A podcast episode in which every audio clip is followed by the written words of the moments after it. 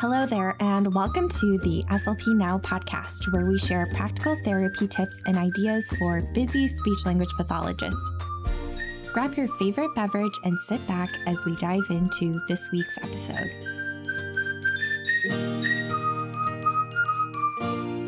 Hello there, and welcome to the SLP Now podcast. This is the second episode um, in our advocacy series um, I invited a couple SLPs to chat about all things advocacy for Better Hearing and Speech Month.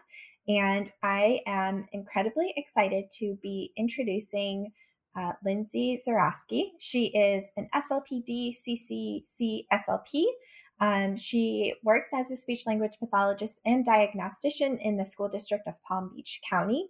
Um, she also created and maintains the popular SLP blog Speech to the Core and authors numerous e products in the areas of language and literacy. She is the immediate past president for the Florida Association of Speech Language Pathologists and Audiologists, um, and also has some other uh, advocacy, advocacy roles that she plays in the SLP community. Um, so that's why I invited her here today um, to just brainstorm some different ideas with us and continue the advocacy discussion. So, without further ado, hello, Lyndsey.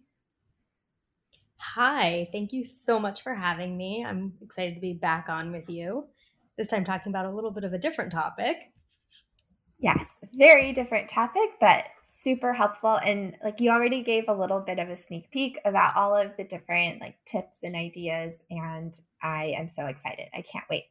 Um, so before we dive into all of the good stuff, um, can you just break down what advocacy is? Like, what does that mean to you? What does that look like?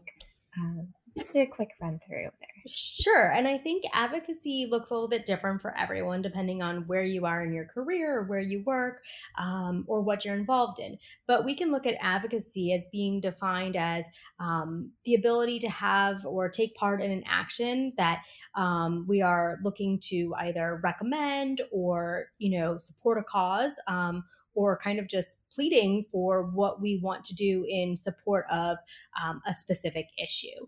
And then when we look at what ASHA says, ASHA says that we're looking at advocacy as being essential and necessary. Uh, for which you know ASHA as our association, our national organization, and affiliated state associations uh, support and help to assist and advance our professions both in audiology and speech language pathology, and really looking and delving deeper into that public policy, uh, political action, and popular opinions that we have like as our you know in the trenches SLPs um, and and audiologists. Don't want to forget about those audiologists. Um, and so when we look at that, we're looking at what are those issues that are facing us today, but also looking ahead to the future, and how do we uh, try to get those issues to the forefront, both uh, within our specific work settings through our organizations, as well as um, at that political agenda level, um, and to get legislation passed to support us in our professions. Well, thank you for that overview. Super helpful. Um, and now I'm super curious to hear kind of more of your story. How did you in- get involved in that role? Uh, what do your experiences look like? Like whatever you're willing to share. Love to um, pretty much an open book. So I've been a speech language pathologist for 15 years now, and um, my career has taken all sorts of different turns. I think the the one piece that has been stable is that I've been a school based SLP for my entire career. I do some other things on the side, but um, I was never really uh, involved with any associations early on in my career or even at the student level. I was uh, a student um, member of NSSLHA, the National Student Speech Hearing Association, when I was at Florida State in my undergrad program. But after that, I really just sort of kind of dropped off the whole volunteering and being involved, uh, you know, map. And so back in 2013, um, I had been an SLP for eight years. I decided to kind of take a leap of faith and be like, oh, I'm going to get involved. And I applied for ASHA's leadership development program, and they have different cohorts each year. Um, and this one, the, they had two different ones happening at that time. There was an early career professional and a school uh, cohort. And I really wanted to apply for the school one. And um, someone that was close to me had kind of just said, you know, you don't need to pigeonhole yourself into just doing school stuff. You can go ahead and do the early career one because you might get exposed to SLPs and audiologists that are in different fields. And maybe you can, uh, you know, have a, a, broader view of things. And I was like, huh, okay. Um, which, you know, I think looking back, I could have done either one and still walked away with an amazing uh, experience. Um, but I did get accepted into the program, and the program is a year long um, program. And what it does is you participate in webinars, face to face workshops, and you complete a leadership project. And the ultimate goal of that program is to help speech language pathologists speech language pathologists and audiologists to foster their leadership skills and with the hope that you're ultimately going to give back to the profession in myriad of ways and that includes volunteering at the state level through your state association um, through ASHA or within your workplace, uh, getting involved on committees um, or advocating within your workplace for specific issues uh, within your own community through like being a, a social media um, uh, expert and then as well as being an advocate like through related organizations like maybe the national education association or um, international dyslexia association any different related associations. Um, and so for me during that time uh, the topics that were covered they just uh, really struck me as um, changing me as a professional and those in, were those included things like leading and participating in virtual meetings building high performing teams motivation and influence coaching and mentoring conflict management and strategic thinking. And in addition, we, you know, also as part of this program, you completed an emotional intelligence assessment um, to be able to build upon your strengths and weaknesses. And it was fascinating because the things I thought were strengths maybe weren't as strong as they I thought they were, and things that I thought were weaknesses were more of my strengths. But it really helped me to uh, learn more about myself and how to capitalize on on those things, and as well as strengthen the areas that I was weak in. Um, so at that time, I was going through the LDP program. I decided to attend my state conference for the first time in uh, probably 10 years um, since I was a student. Although, while I had always gone to ASHA, I went to ASHA every year from the time I was a grad student um, and still do, I had never really been a, a, huge supporter of my state association. Again, I can't really tell you why. I think it was because um, it wasn't really talked about when I was in grad school. There wasn't really anybody pushing it or supporting it. And so I went to the state association um, and I presented for the first time.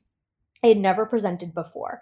Um, and so during that time, I met Deborah Dixon, and she was the former ASHA Director of School Services. Um, and I took a chance. I walked up and I was super nervous and I introduced myself.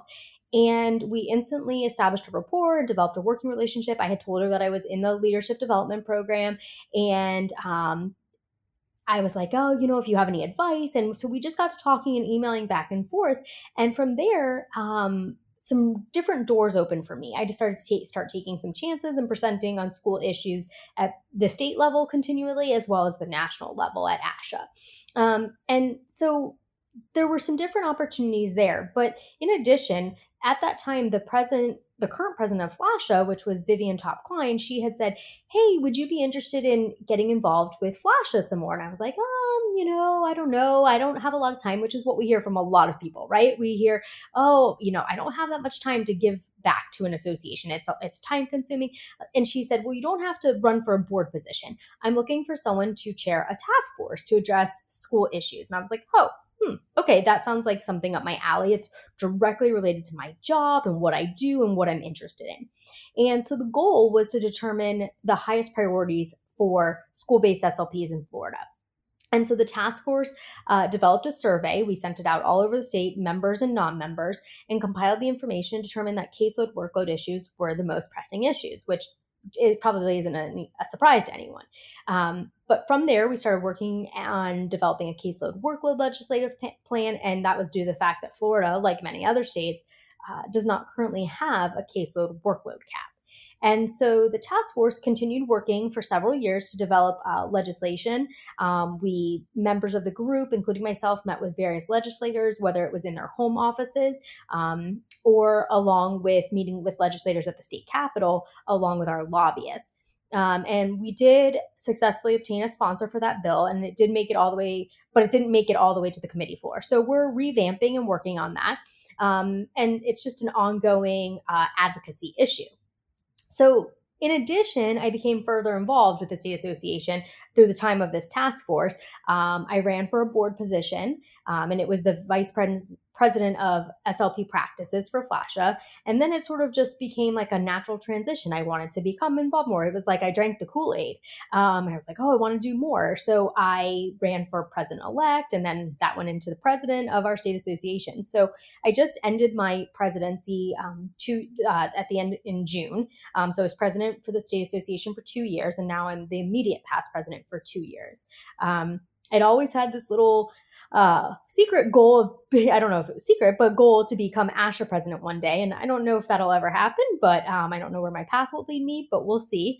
Um, so now, as the past president of FLASHA, um, I'm still, you know, involved with our board work, but I'm also involved in uh, committee work through ASHA. I was um, I got involved with ASHA. I kept putting my name in. And I know we hear a lot from people on social media that say, I, you know, I put my name in uh, for committees and I never got called upon. Well, the there are so many SLPs that put their names in that, and there aren't enough boards, committees, um, or councils for everyone to get involved in. And so we're going to talk about that a little bit later about, you know, how else can we get involved and to just keep putting your name out there um, because I think that the more you do, I kept putting my name in and putting my name in, and putting my name in. And then finally, I got a call one day about being on a uh, committee, which was the school finance committee. And I have to tell you, I was like, school finance? I don't know anything about finance. Uh, but it turned out to be uh, the best learning experience and being able to provide input as an in the trenches uh, school-based SLP um, brought a different perspective to that group. And now I'm currently a member of ASHA's School Issues Advisory Board, where we discuss current issues that face school-based SLPs, and then that is uh, communicated to the ASHA Board of Directors.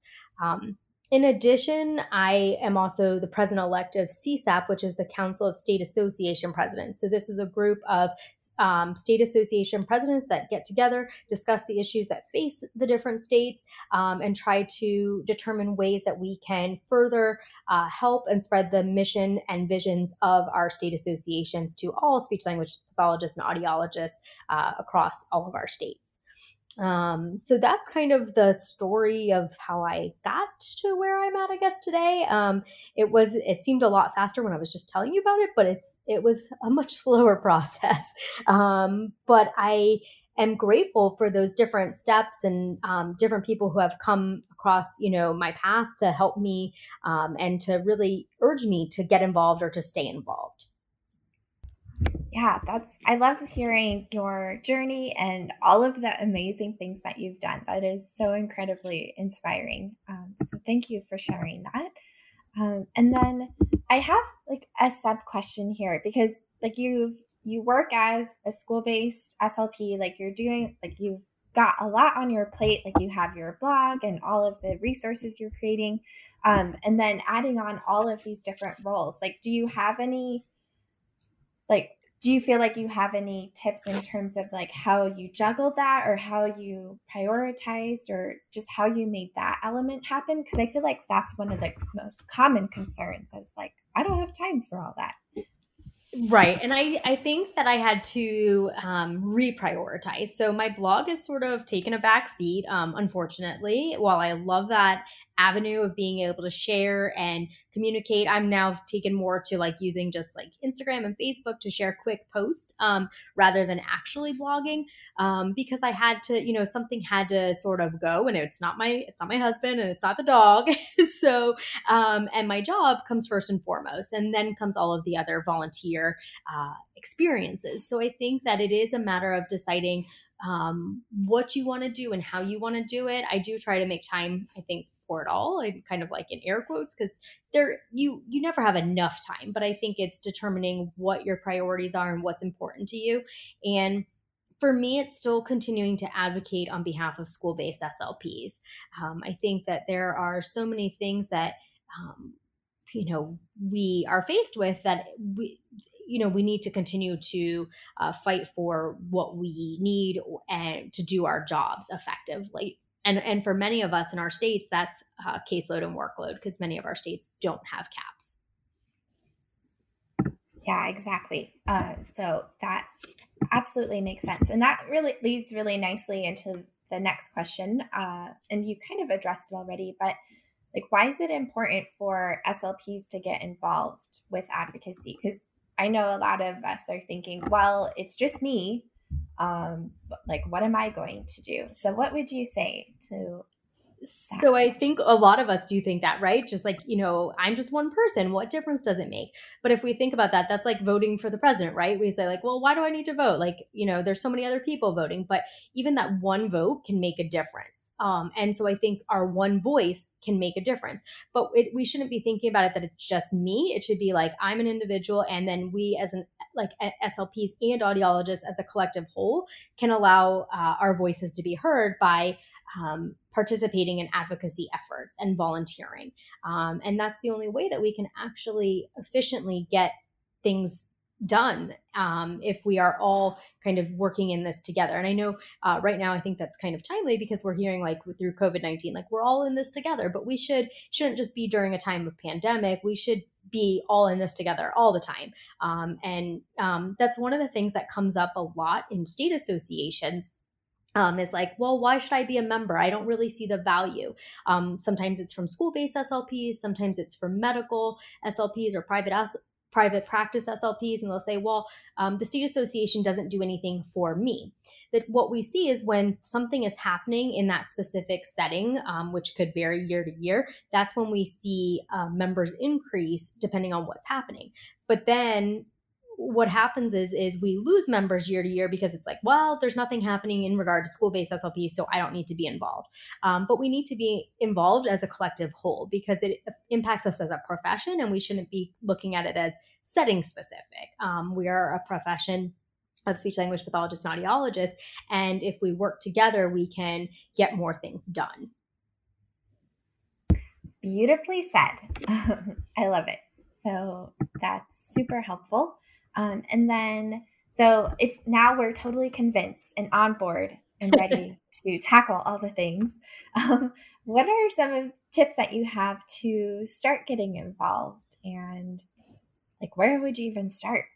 So I think for some people, um, you know, I kind of did it reverse. I got involved with ASHA a little bit before I got involved with um, FLASHA, but I think for most people, it's actually um, easier to get involved with the state at the state level before you jump to the national level. It's kind of like that, you know, you need to crawl before you walk. Um, but I think that it's whatever doors are open to you. So, um, if you can volunteer for um, a committee in your state association. Um, but like first, you could just start with following ASHA advocacy on Facebook and Twitter and following some of the issues because they could post something you're like, oh, that resonates with me. And then you could then post that on your social media. And it could be something small, but just sharing um, and putting out that information is one simple way of advocating. Um, and we don't really think about that, but we can use the tools that we have right at our fingertips to share that information. Um, and then we can just sign up for volunteer opportunities. Each year like um, i know in our state we just had a call for board nominations um, and we were looking for people to fill five positions on the flasha board. Um, and so we have a full slate and now we're doing our uh, elections process in our state but if you're not interested, if you're one of those people and you're like, eh, I don't want to run for a board position, um, you could get involved with being on a committee. You could just email uh, one of the board members and say, hey, you know, I'm interested in this. I'm interested in schools. I'm interested in government. I'm interested in membership. Um, I'm interested in just posting some stuff on social media do you have an opportunity for me? And many associations are looking for people just to help out in any way.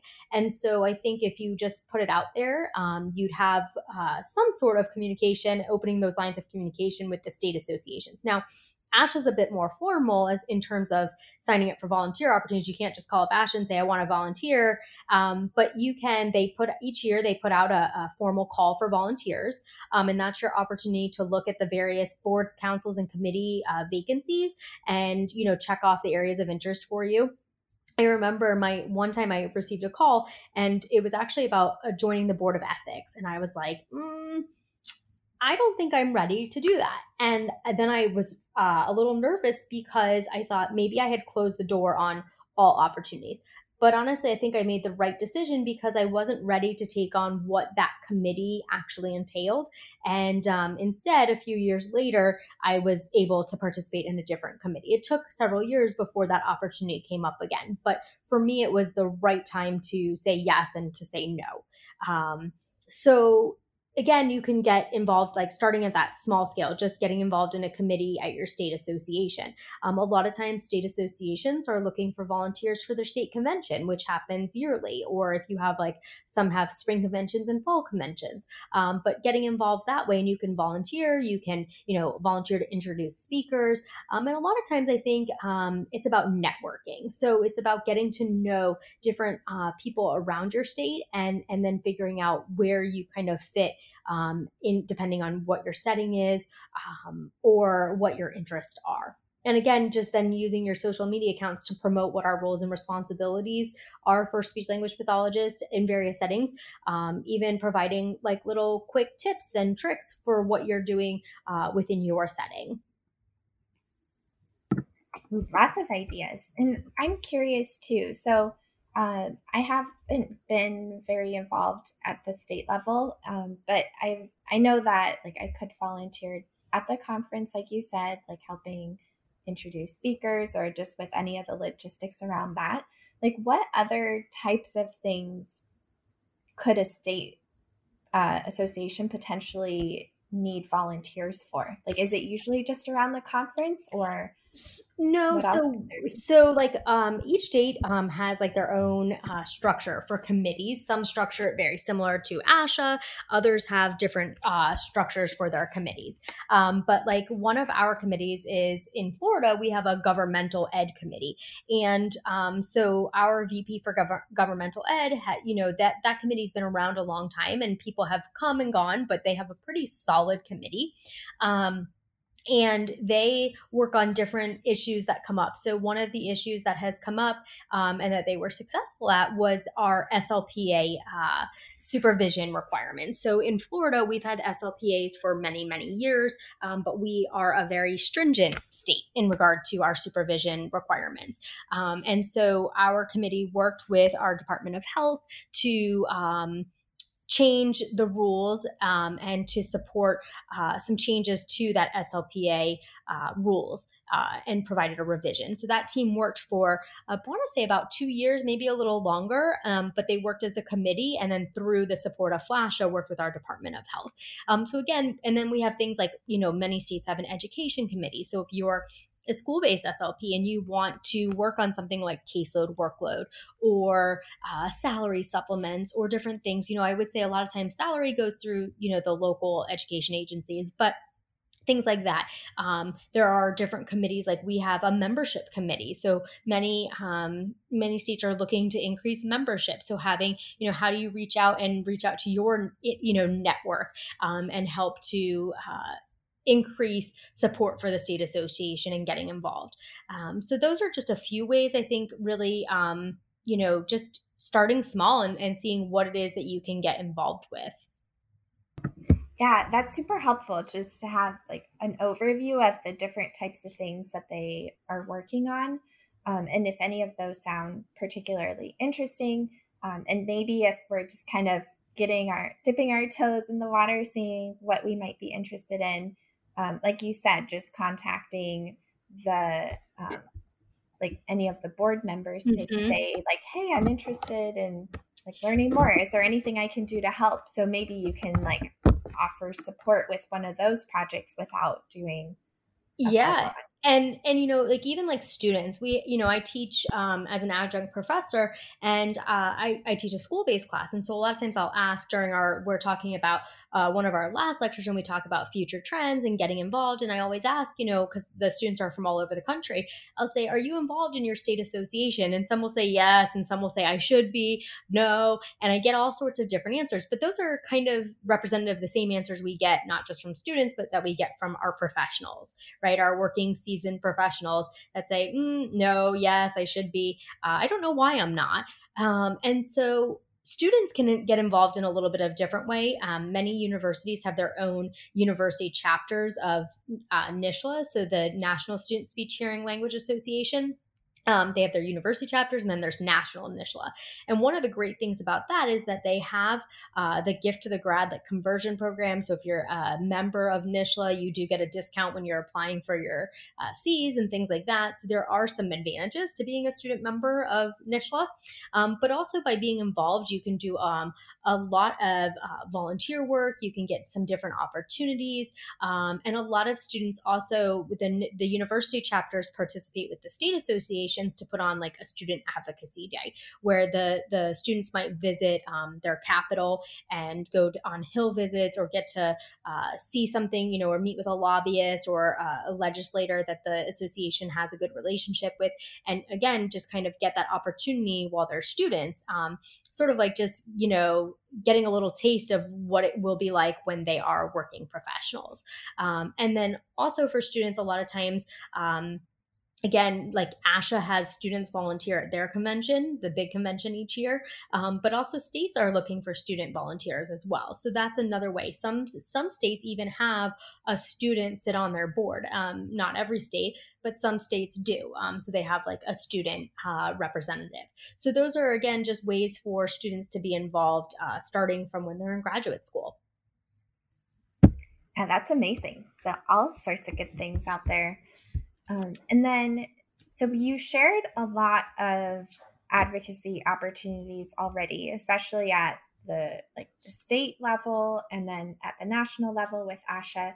Like, do you have any other examples that you want to share at those levels, or are there any other ideas that yeah, so I think there's some that people maybe not may not be aware of. So um, there's for this is both for I think young professionals, which young professionals typically ten years or less, and as well as us that are seasoned professionals.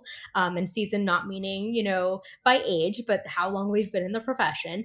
Um, so the state level, they there are some volunteer opportunities that coordinate between the state and uh, ASHA. And so w- three of those are through the SEAL stars and stamps. So I'll tell you a little bit about each of those. Um, SEALs are state education advocacy leaders, and these are individuals who are appointed typically by your president of the state association. Um, but they work um, as you know members who are going to uh, work and be on a committee sort of with asha where you are on a monthly call um, and then you take back that information and present that and share that with your uh, state association some states have their like vp of education be that seal a lot of times they try to separate that and not have their board member do it but have somebody else um, who is interested in being that representative. And so SEALs, they advocate on what it just education issues. Um, and th- these are things like caseload and workload, um, personnel standards, um, and it's really to continue to work on the goal is to uh, perpetuate uh, advocacy, leadership, and any other skills that our members need to know of, both at the national and the state level, to support our services within the school setting. Um, in addition, we have what are called STARS, which are state advocates for reimbursement. So these are could be um, speech language pathologists and audiologists, again, who are appointed by their state president. Um, and uh, they're looking to really uh, improve healthcare coverage and reimbursement. Um, so these could be targeting people like private practices, public agencies, as well as our legislation. Um, and it can cover things like insurance, benefits, Thanks for listening to the SLP Now podcast. This podcast is part of a course offered for continuing education through Speech Therapy PD. So, yes, you can earn ASHA CEUs for listening to this podcast. If you enjoyed this episode, please share with your SLP friends. And don't forget to subscribe to the podcast to get the latest episodes sent directly to you. See you next time.